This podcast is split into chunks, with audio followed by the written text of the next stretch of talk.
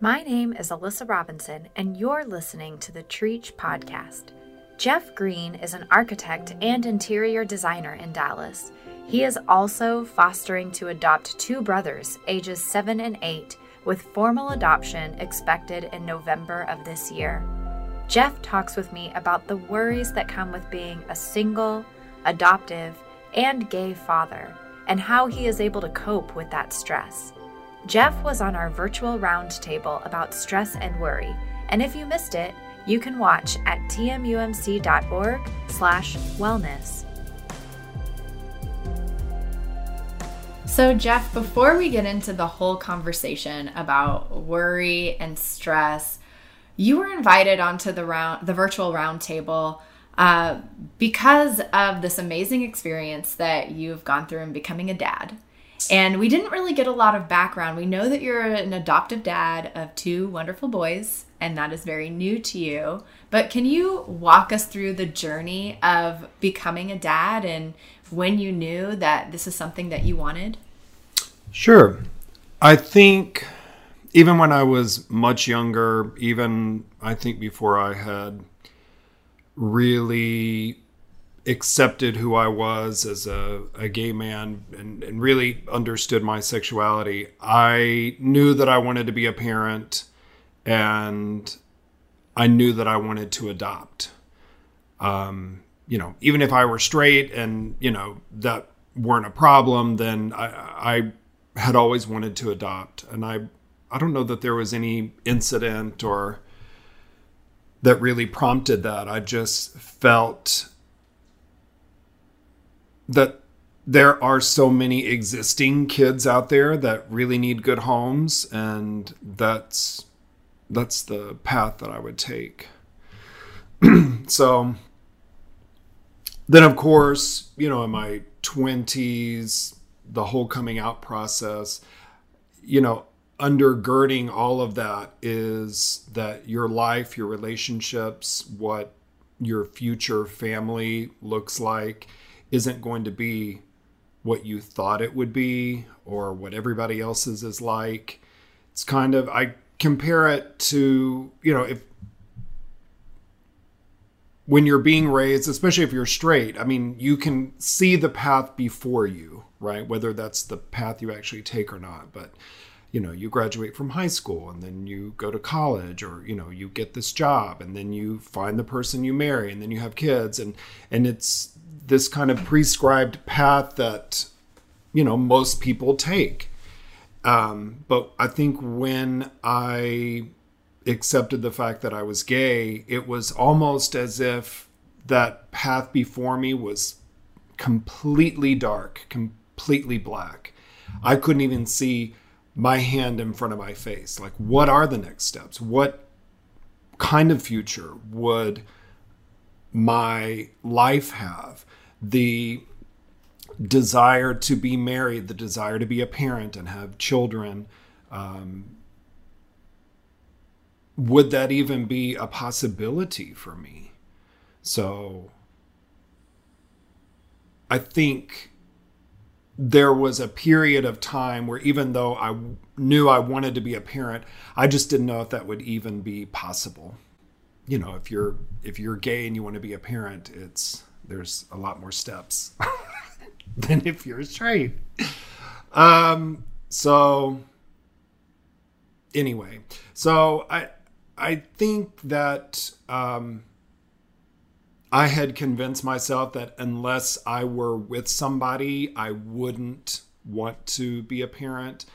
I I think I had convinced myself that you know kids deserve two parents and um, you know, if I have a choice about it, that's how it should be.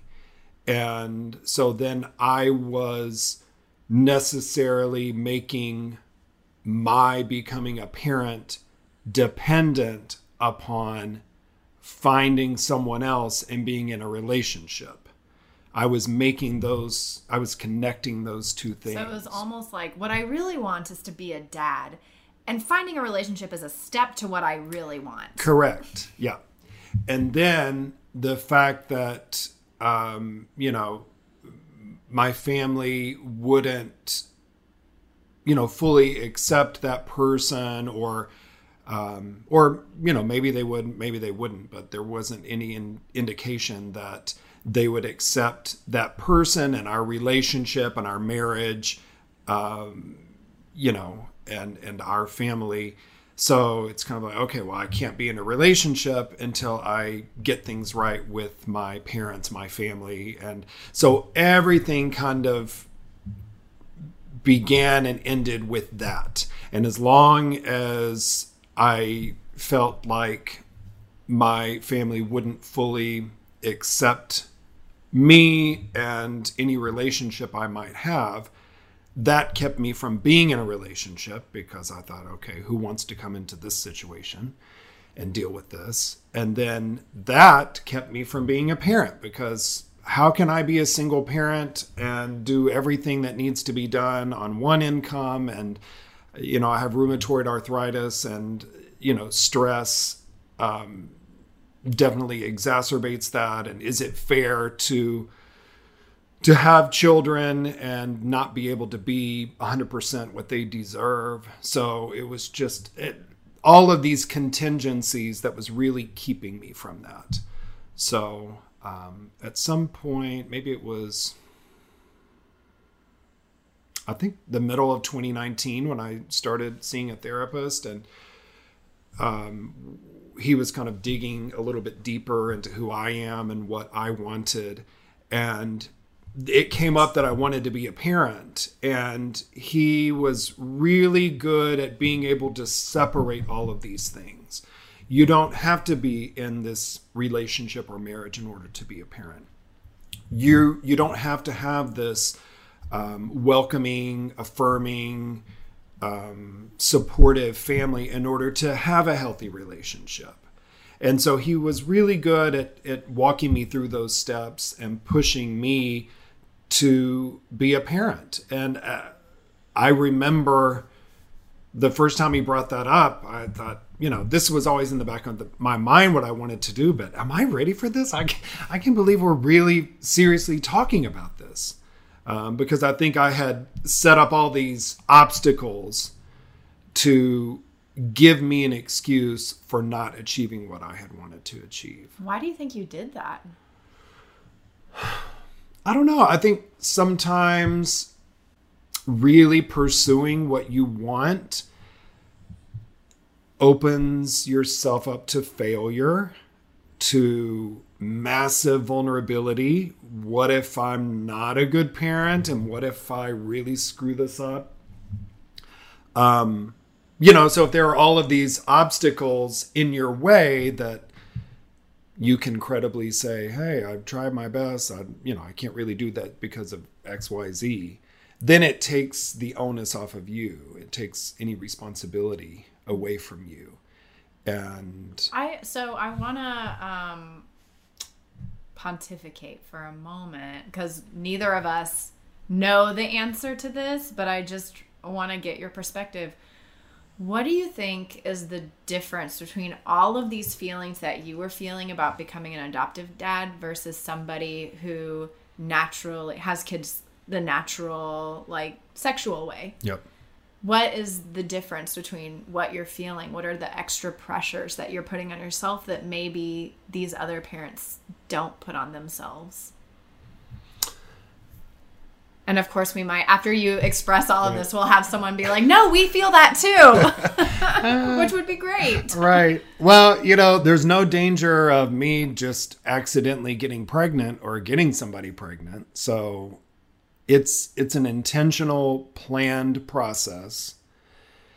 And i think unless you're adopting generally right it's a very intrusive invasive process. Obviously kids foster kids you know kids that you would be adopting are one of the most vulnerable populations in our world so they necessarily need and deserve a lot of these hurdles that y- that we have to clear.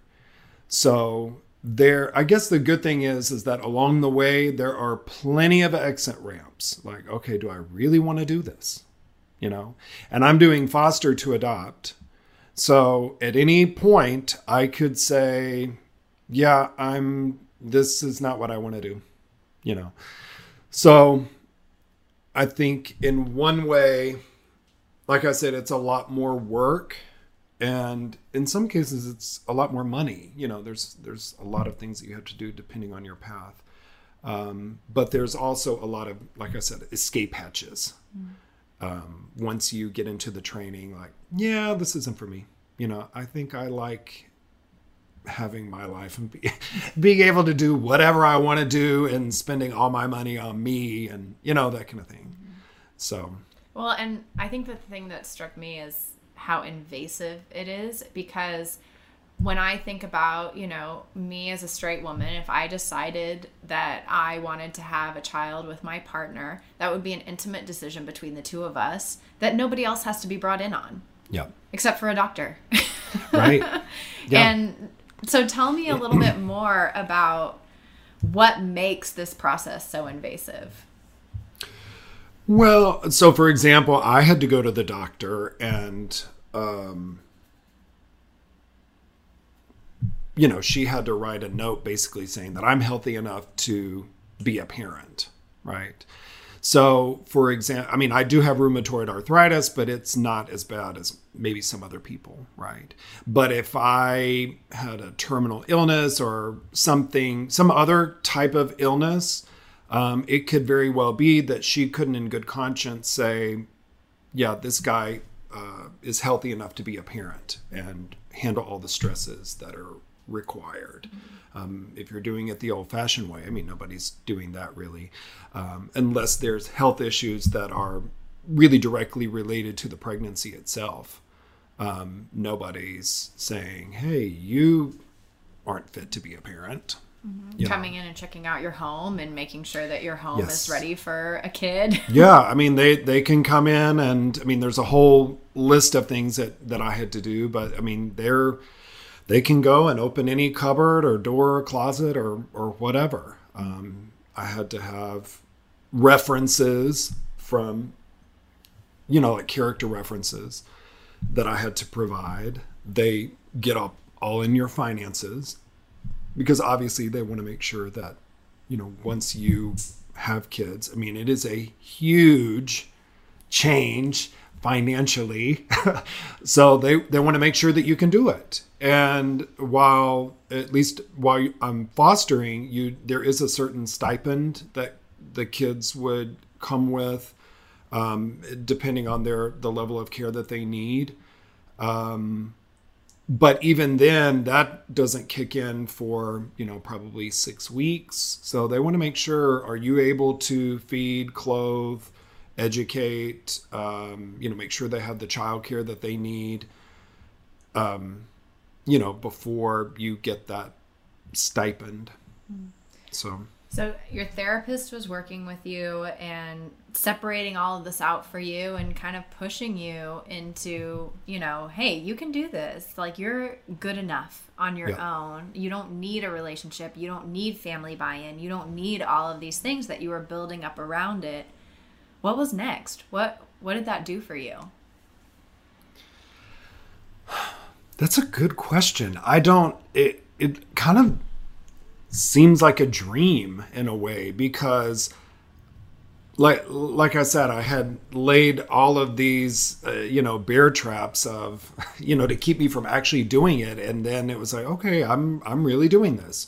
So it really was kind of putting one foot in front of the other, um, the first step was just going to an expo where there were several adoption agencies there.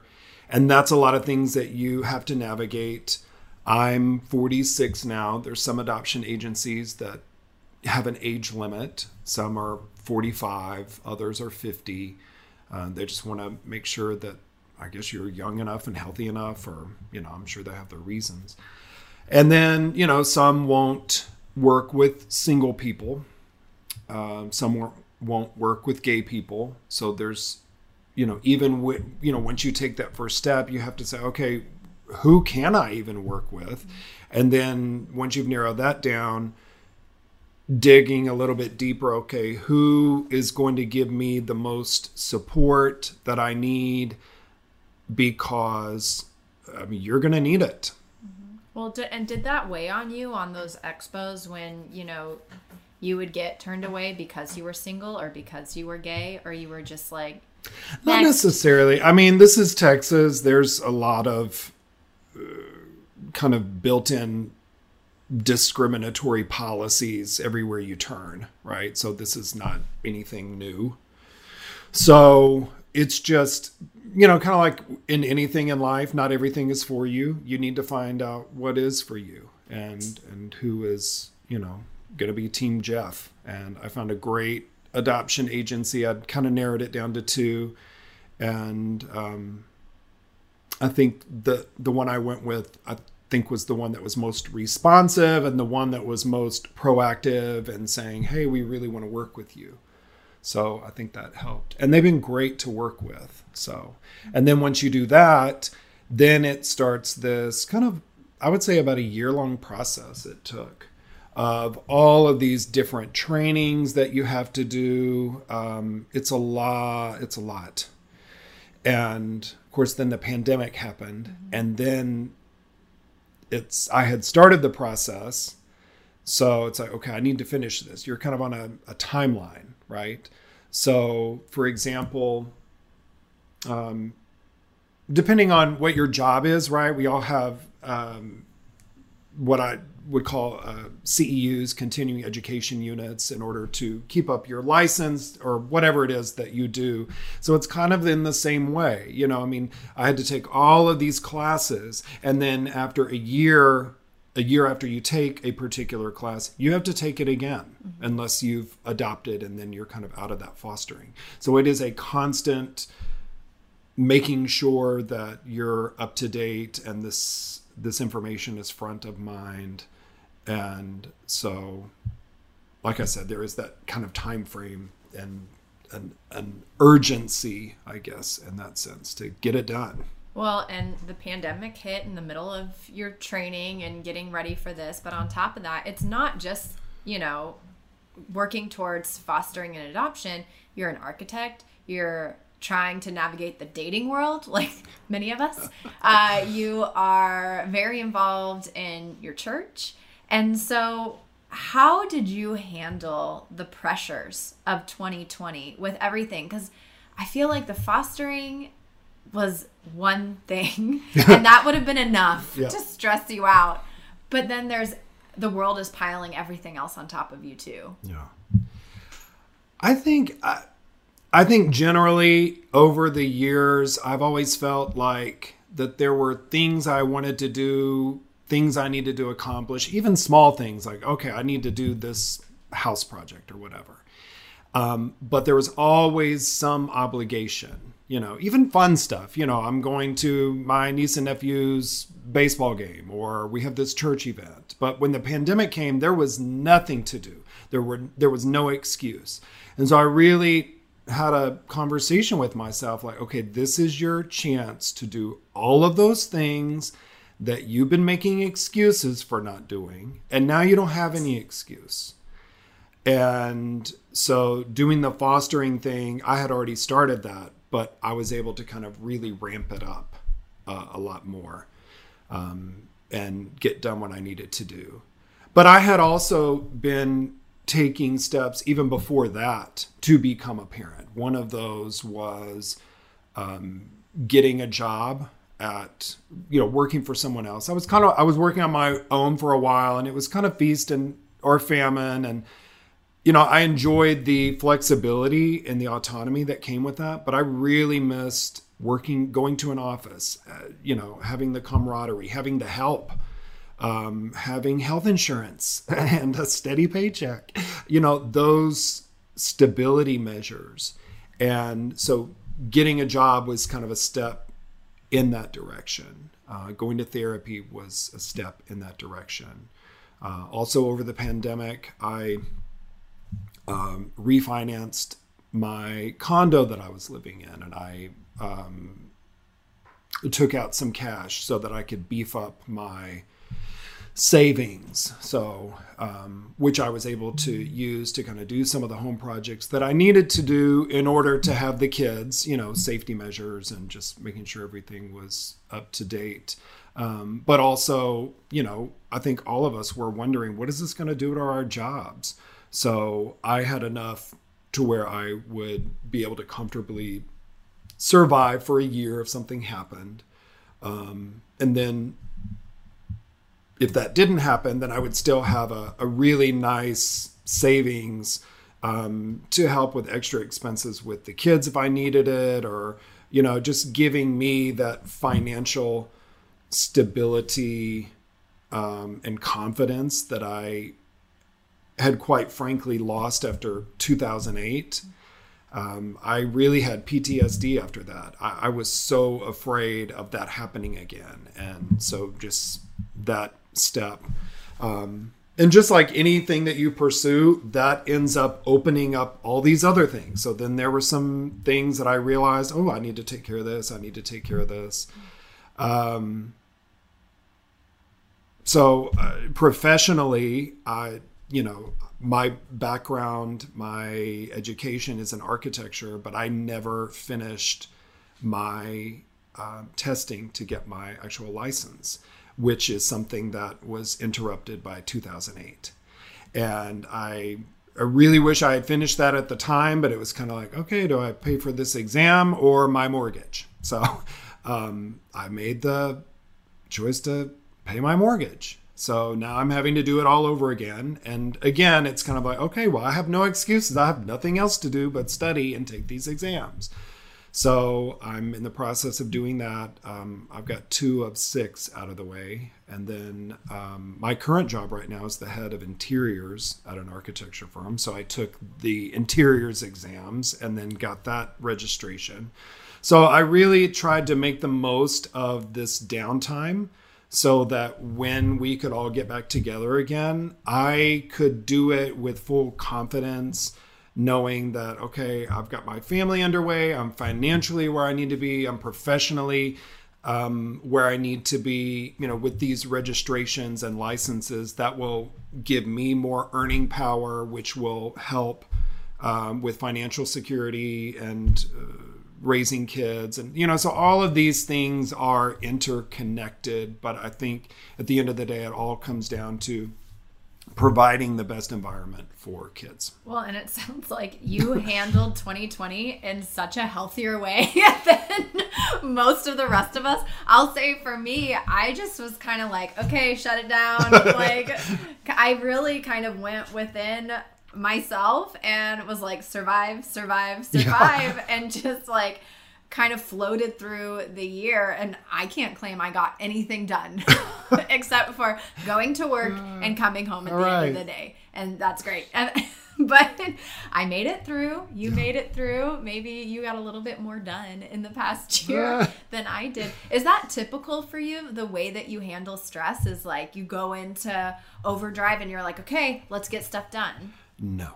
I, I think that it, it's taken a lot of work with therapy and um, and with enneagram work too. I know that you and I have talked about that. So typically my mode is to procrastinate, which is you know why I was able to do all these things in the first place that should have been done years ago um it's it's to procrastinate it's to you know just be racked with anxiety paralyzed with anxiety not really knowing what's the next thing to do sometimes becoming almost manic like going from one thing or the other to not necessarily actually do something and do it well but to give myself the illusion that i'm doing something mm-hmm. and so that i can like tick something off of a list um, it's not productive. It's you know unproductive doing.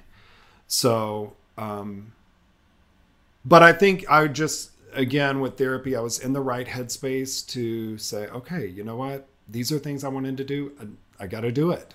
Mm. So. So, you became a dad in 2021. Congratulations. Thank you. so, what are some of the worries and stressors you had Money. before oh, okay before becoming a dad not not just um physical things Yeah. but emotional things like Yeah. what are some of the worries that you had going into fatherhood Yeah. Um, I think, you know, worrying because I'm gay, how will that affect my kids? Will it affect them in a negative way?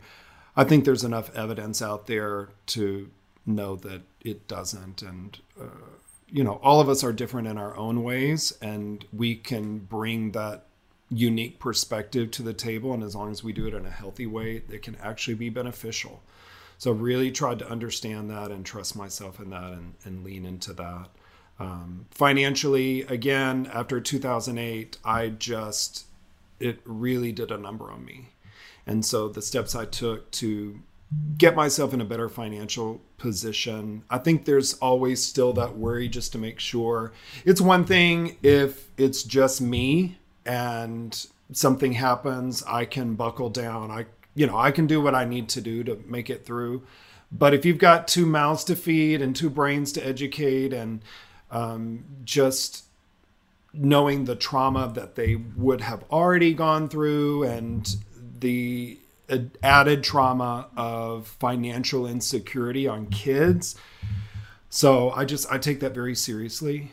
Um, I also knew going into it that you know I'm white, uh, but there was a very high likelihood that my kids would not be, and I knew that there was a lot of extra work I needed to do in that area to understand how I can be the the best white parent to non-white children.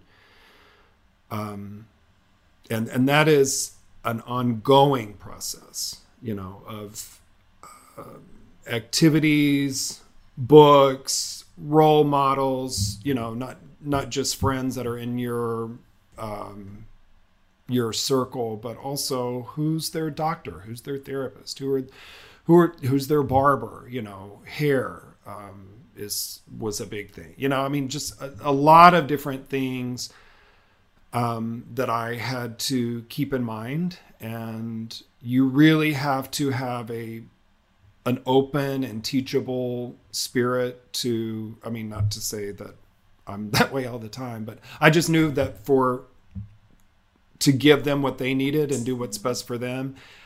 There are a lot of things I can provide, but I can't teach my boys how to be a black man in America. Yeah.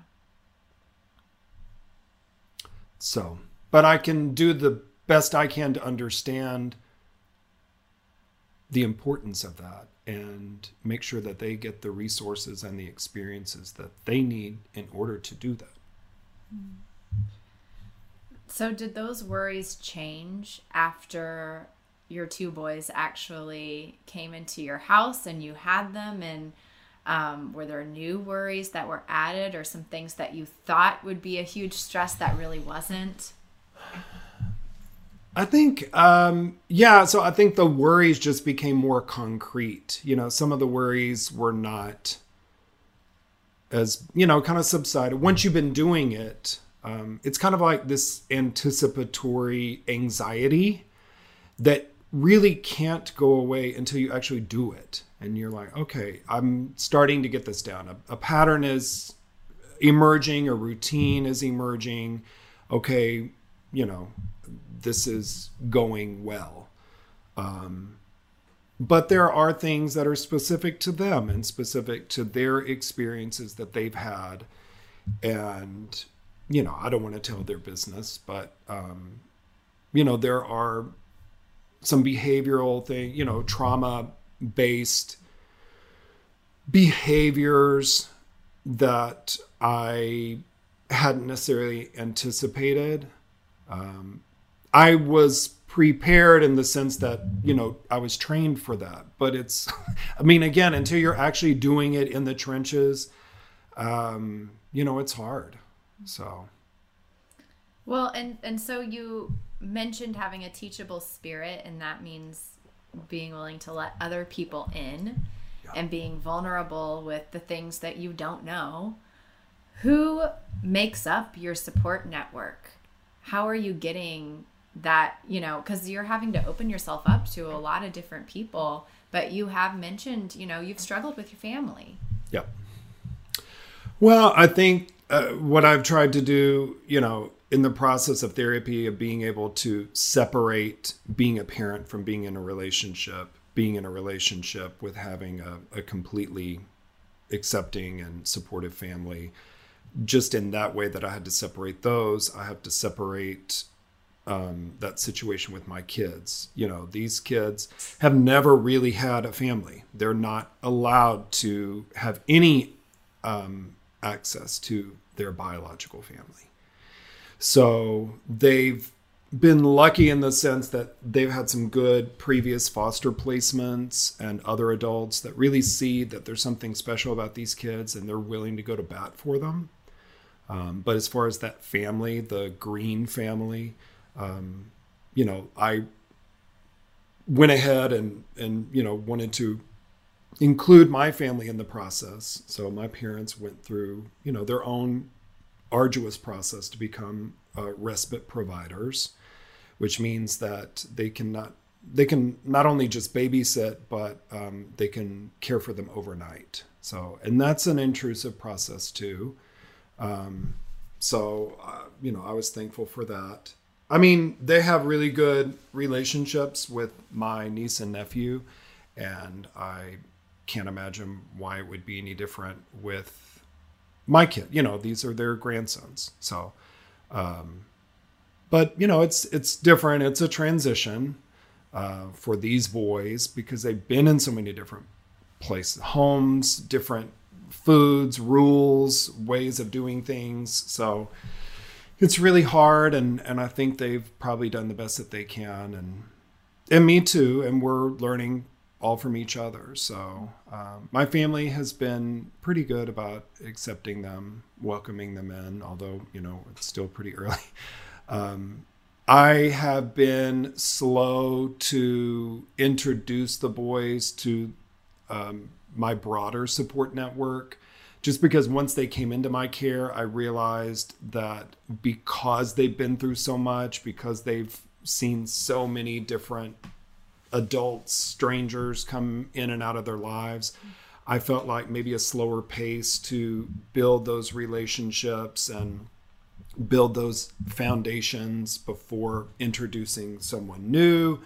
Um, I, I felt that that was probably the healthiest thing for them but I do have, you know, um, church network is always going to be a big support for me, and there are people at church that are my uh, that are also respite providers. You know, they've gone through also that very intrusive, invasive process, and you know, uh, my personality in general is very loath to ask for help. Um, not for pride reasons or anything, just because I the idea of inconveniencing someone else is just I would never want that. But I think it's also easier for me to advocate on someone else's behalf than my own. And so now that I know that I have the responsibility of doing what's best for the boys, it's easier for me to ask for help because I know that that's that's what they need. Yeah. So, and I I joked around with you of the first time you bring those boys to church. Oof. you, you might want to prep them a little right. bit because they are going to get bombarded with hugs and right. questions and everyone has just been so excited for you yeah. on this and this journey. So yeah. I'm just gonna when it's my turn to meet the boys, I'm just gonna hang back and like let you come to me right. and decide um, but I want to know, you know, I know it's slow and it's gonna it's gonna continue to be slow of who you're introducing them to and how much time they're spending with them so that they don't become overwhelmed. Yeah. But for you, I know you said advocating for them makes it easier, but these respite care providers are doing this because they love you and they know as a result they're going to love these boys. what does it look like for you to lean on your support network for the help that you need right now? And what is the help that you need right now? That is quite honestly really difficult for me. Um, you know, to depend on other people just for the reasons I, I stated earlier. I'm getting, I think I'm getting better at it, but I do realize I need to care better for myself in this situation. Um, what I need right now, oh my gosh, I need somebody to come and cook dinner every night. because that was a struggle for me, even being single. You know, I, have worked really hard actually over the past year of cooking and getting better at that. But, um, and, you know, part of my pandemic journey was getting better in the kitchen and getting better about eating healthy and uh, getting back in shape, which has, you know, all gone down the toilet since the boys have arrived. But uh, that is kind of a, a next steps goal for me is to get a handle on that, uh, getting back in the kitchen and being better about finding things that are good for me to eat that I know that they'll also eat. Um, it's just, it's a struggle. I mean, it's a struggle with kids anyway because they're so picky about everything. Um, but also when you're trying to build a new relationship at the same time Yeah. and that meal time is so important for Yeah. that and so you want it to be a good experience for them Yeah, and that's that's what's tough because we one of our house rules is that we eat meals together at the table. No electronics. Nobody's got iPads or iPhones. TV's not on. It's our time to you know we say grace together and then eat and you know I, I felt like that was really important. So if if the food's not right, it just kind of um, casts a pall over the mood. Um, but I, you know, I'm, it's slowly progressing and getting better. And, you know, these are kids that have their own likes and dislikes. And, um, you know, they are seven and eight. So they have a whole lifetime of food habits and, um, and likes that it, you know, it's hard to learn. So, um, we're getting there. but- so so nightly dinners would be Yes, helpful please. from the support network if you're listening I I tend to be I don't want to say strict, but I do have I mean they do admit that I have a lot of rules. um but what I've gleaned from my training and what I've been told specifically about these boys is that they do well under that and they really have done well.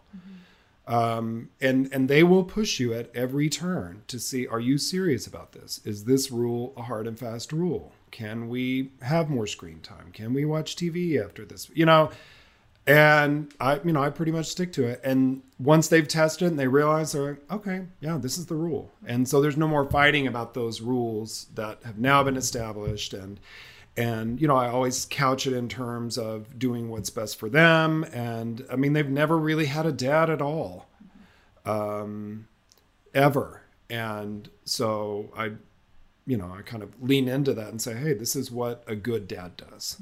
Well, and my sister, I've had conversations with her about this, and um, as a teacher and a mother of two kids, she always says, you know, you can have a lot of rules and then choose to dial back on them, but you can't be super lax and then decide to add rules because it doesn't go well. And so those rules are really helpful for not only having healthy boundaries for you, but teaching boundaries to them. yeah and i think the key also to that is explaining the rules um, it's not just like I'm the parent and I because say I say so. so.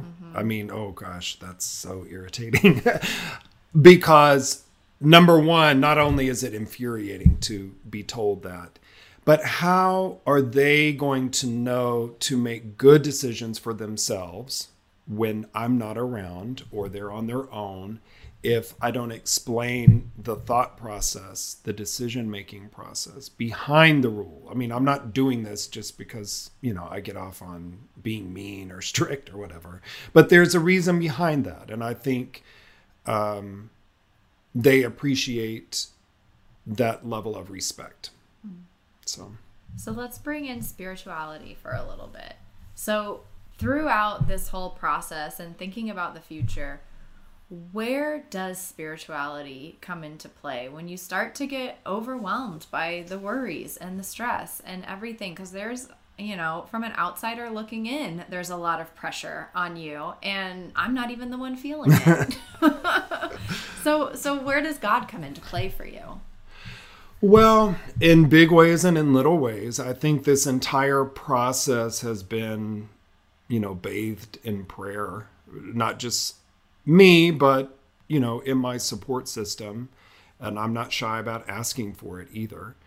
Um, I think also just some some little things that I've seen in this process with these boys in particular, just God's fingerprints all over it.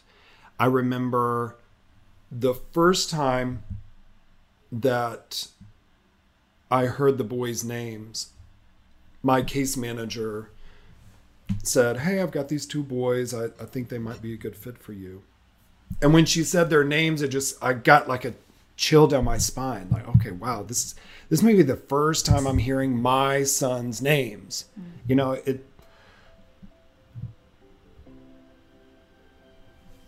all the work that I had done over years was starting to become concrete. And their previous foster placement, um, I found out um, one of them actually used to be my pastor years ago. So I knew her. I mean, it was kind of a larger congregation, so she doesn't necessarily remember me. But the fact that I knew her, and then you know where they their church meets now, the the senior pastor there um, used to be the associate pastor at my church now. I mean, it's confusing, but there were all of these connections and it just seemed like at every turn we had people in common. So they were able to vet me before they even met me and feel comfortable about me and who I am and my character. And so there were just little things like that that you know God winks saying okay look I've, I've got you this is going the way it's supposed to go, and um, it's it's all going to work out, even when it feels hard.